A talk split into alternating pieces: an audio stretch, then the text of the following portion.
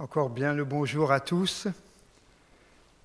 Tout d'abord les salutations de l'église d'Ingvillers. Et merci pour votre accueil. Alors, je ne vais pas tout de suite vous donner le titre du message. Je vous laisse la surprise. Et le message, on va lire les versets essentiels. Ce sera dans Exode Exode chapitre 5, les versets 1 à 5. Une remarque pour ceux qui veulent, à, la fin du culte, j'ai fait quelques photocopies avec euh, le résumé du message et les principaux versets euh, bibliques. Donc je ne vais pas citer les références bibliques pour pas alourdir. Donc dans Exode 5, Moïse et Aaron allèrent ensuite annoncer au Pharaon, Voici ce que dit l'Éternel, le Dieu d'Israël. Laisse partir mon peuple pour qu'il célèbre une fête en mon honneur dans le désert. Le Pharaon répondit, Qui est l'Éternel pour que j'obéisse à ses ordres en laissant partir Israël je ne connais pas l'Éternel, et je ne laisserai pas partir Israël. Moïse et Aaron dirent, Le Dieu des Hébreux s'est présenté à nous. Permets-nous de faire trois journées de marche dans le désert pour offrir des sacrifices à l'Éternel notre Dieu, afin qu'il ne nous frappe pas de la peste ou de l'épée le, roi d'Égypte leur dit, Moïse et Aaron, pourquoi détournez-vous le peuple de son travail? Retournez à vos corvées. Le Pharaon ajouta, Ce peuple est maintenant nombreux dans le pays et vous lui feriez interrompre ses corvées. Le contexte de, ce passage,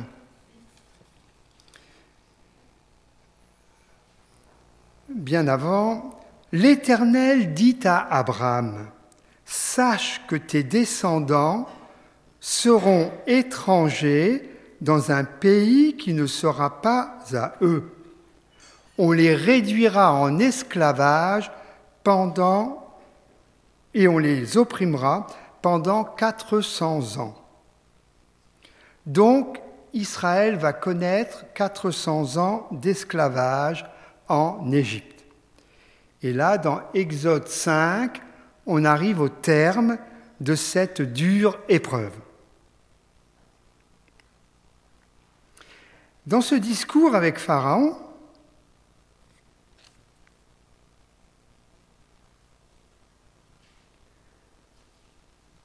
à un moment donné, Pharaon il dit à Moïse et à Aaron, pourquoi détournez-vous le peuple de son travail?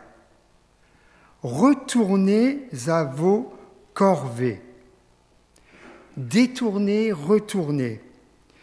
Alors, euh, les retraités, ne vous sentez pas euh, mis à l'écart. Ce message s'adresse aussi à vous. Cependant, le titre du message est le suivant. Le travail deux points, une distraction, point d'interrogation, mais aussi point d'exclamation. Je sais que les retraités travaillent aussi. Le travail, une distraction. Pas dans le sens le travail, un jeu, non, mais dans le sens étymologique, originel de la racine, du mot c'est-à-dire ce qui te distrait, ce qui t'éloigne, ce qui porte ton regard ailleurs, loin du but, et ici, loin du but fixé par Dieu. C'est donc ici le manque d'attention, c'est ce que veut dire distrait, le manque d'attention vis-à-vis de Dieu, c'est ce qui te détourne de Dieu. Alors certes, le travail est important, il est pratiquement indispensable, et il est voulu de Dieu. Mais n'oublie pas ceci. Tout a été souillé par la chute, par le péché, y compris le travail. Et ici, l'ennemi de nos âmes, il dit, retournez à vos corvées. Détournez, retournez, se tourner vers. Vers qui? Vers quoi te tournes-tu? Vers le travail? Le travail sain, équilibré? Ou vers l'esclavage? L'ennemi de nos âmes cherche tous les moyens afin de te détourner du but fixé par Dieu. Et hélas, le travail peut aussi devenir un des moyens utilisés par l'ennemi afin de t'éloigner de Dieu. Mais à l'origine, quel type de travail Dieu avait-il prévu pour l'homme?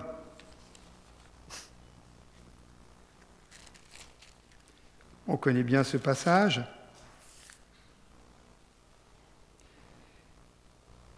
Lors de la création,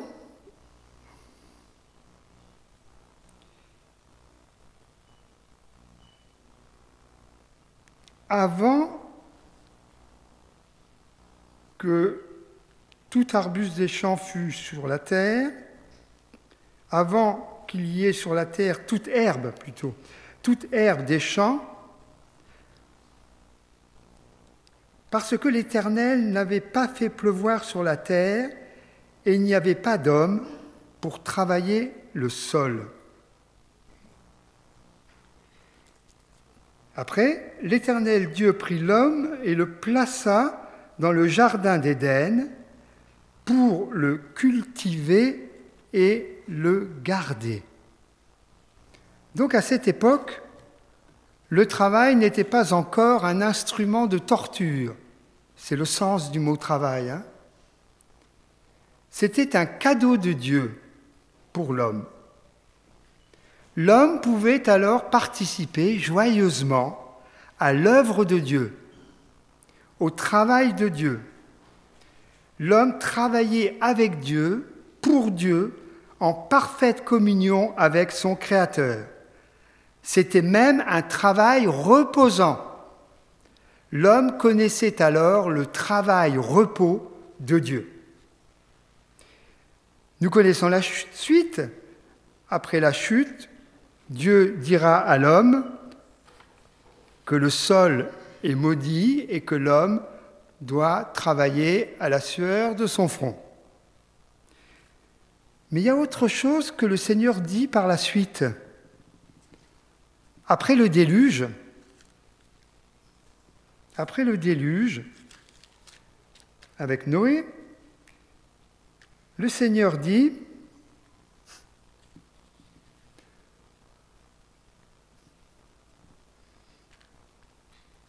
Je ne maudirai plus de nouveau le sol, etc.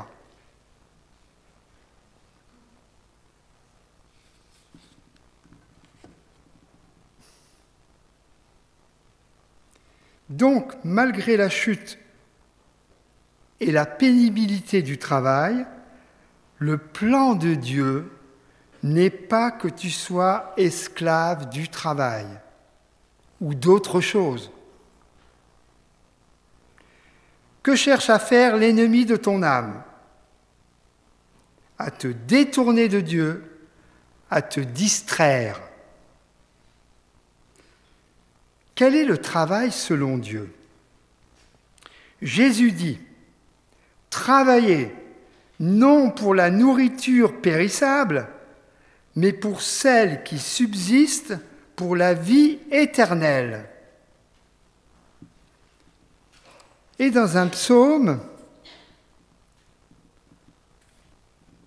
dans un psaume, nous trouvons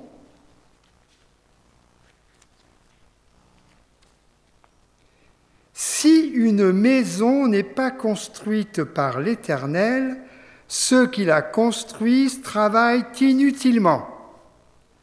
Si une ville n'est pas gardée par l'Éternel, celui qui la garde veille inutilement.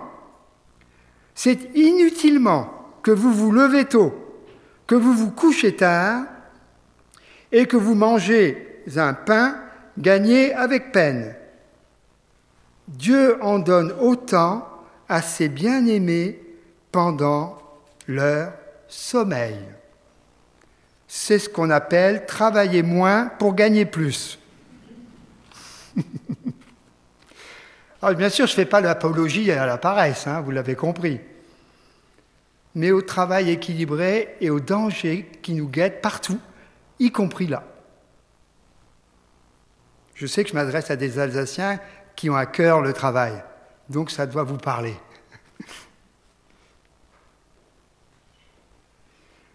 Je vais vous lire une petite anecdote.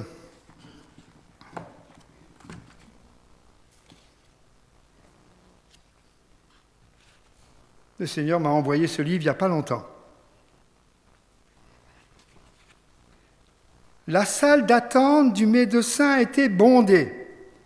Rémi s'y montrait bien nerveux car il se sentait très malade.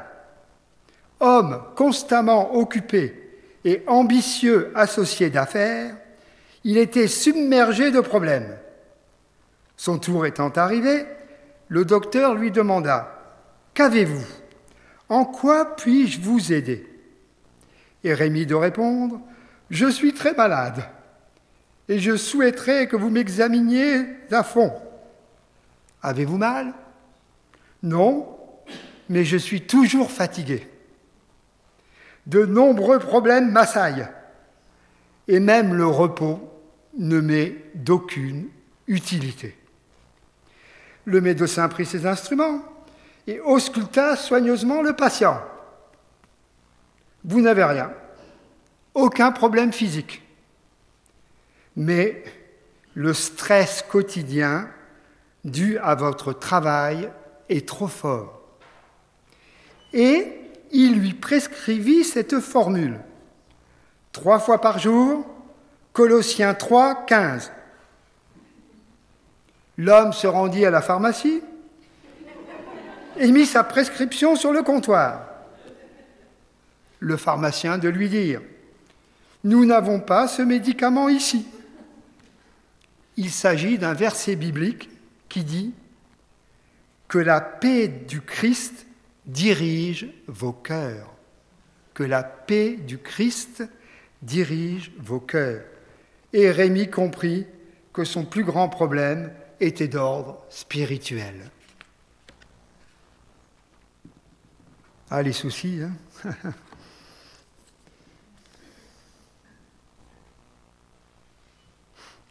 As-tu un bon sommeil? Un sommeil réparateur.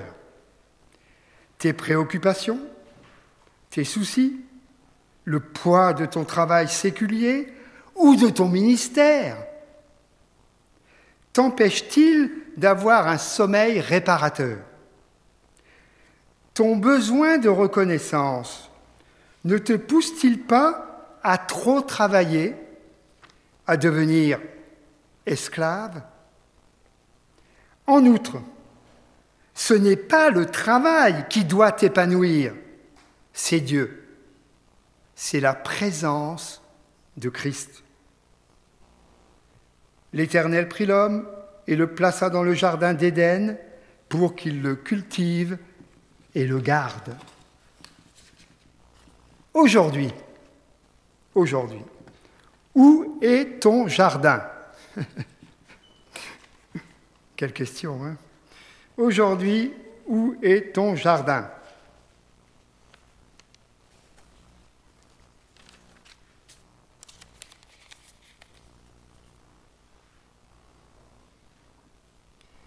Paul dit, j'ai planté, Apollos a arrosé, mais c'est Dieu qui fait grandir. Ainsi, ce n'est pas celui qui plante, ni celui qui arrose qui compte, mais Dieu qui donne la croissance. Celui qui plante et celui qui arrose sont égaux, et chacun recevra sa propre récompense en, fonction de son propre travail. En effet, nous sommes ouvriers avec Dieu. Vous êtes le champ de Dieu, la construction de Dieu. J'ai planté, Apollos a arrosé, vous êtes le champ de Dieu. Ton jardin, c'est l'église locale. Les fleurs, ce sont tes frères et sœurs. Au fait, est-ce que tu sais que tu es dans la meilleure église locale du monde? Oui Pourquoi? Ben Parce que c'est Dieu qui t'y a placé. Il t'a placé là pour te former, pour t'éduquer, pour te faire grandir.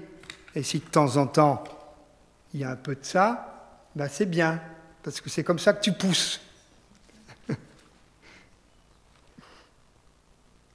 Les conflits, ce n'est pas grave. C'est la résolution qui compte. Comment on les résout?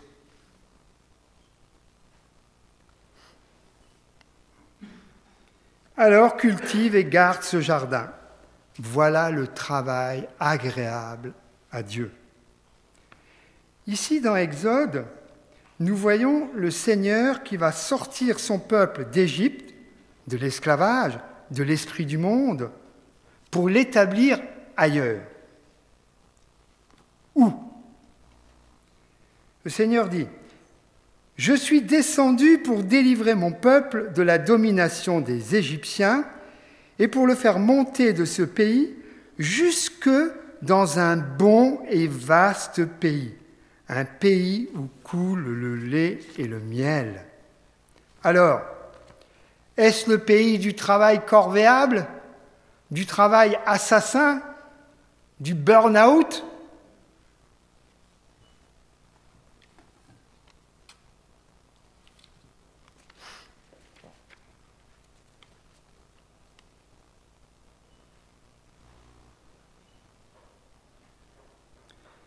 Le Seigneur dit, vous n'êtes pas encore arrivés dans le lieu de repos et l'héritage que l'Éternel, votre Dieu, vous donne mais vous allez passer le Jourdain.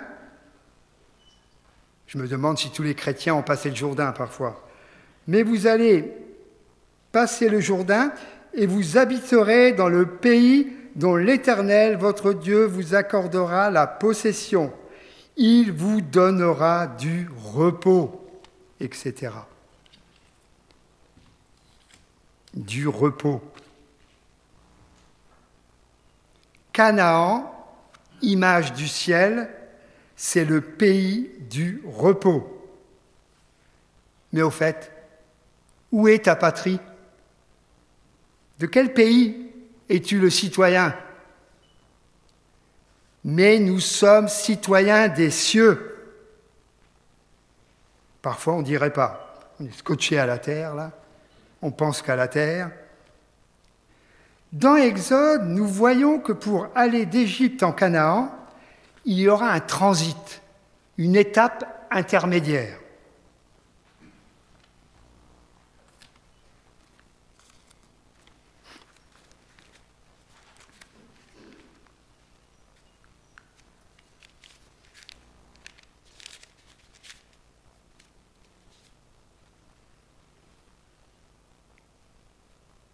Voici ce que dit l'Éternel. Laisse partir mon peuple pour qu'il célèbre une fête en mon honneur dans le désert. Dans le désert. Dans le désert? Pour y faire quoi? Permets-nous de faire trois journées de marche dans le désert pour offrir des sacrifices à l'Éternel. Mais aussi, laisse aller mon peuple pour qu'il célèbre une fête en mon honneur. Que ta volonté soit faite, Quelqu'un a écrit fête, F-E, accent circonflexe, T-E. C'est le cas dans ta vie? Je suis sec hein, des fois, hein, un peu. Mais bon, rassurez-vous, c'est d'abord moi qui ai reçu ces choses. Hein.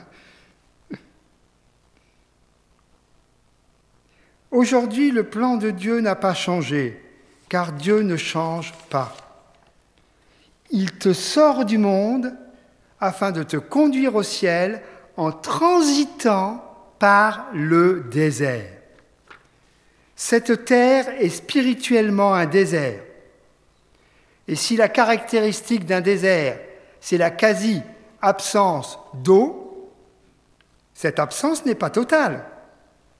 En effet, on peut s'abreuver dans un désert. Dans les oasis, ils sont rares, mais il y en a, dans les oasis qui le parsèment. Tu peux être une oasis. L'église locale est une oasis, ou devrait l'être. Et si ta vie est un désert, un chaos, un tohu-bohu, un désordre, alors cette parole de Jésus est pour toi.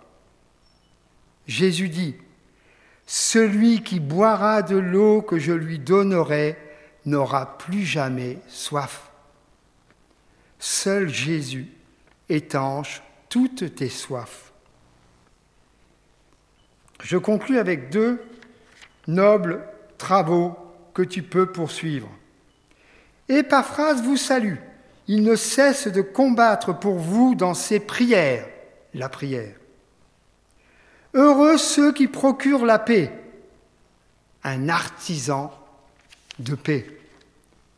Et quel travail Jésus a-t-il accompli sur la croix?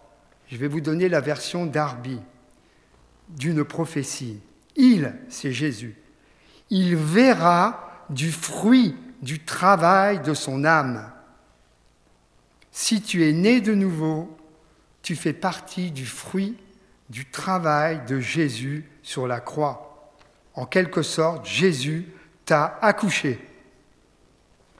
Alors, si tu es dans le monde du travail, ou que tu t'apprêtes à y entrer, Dorian, n'est-ce pas? Il est là. Pourquoi ne pas considérer ton métier comme un ministère? C'est la même racine. Métier, ministère, latin, ministerium. Donc, bon travail avec le Seigneur.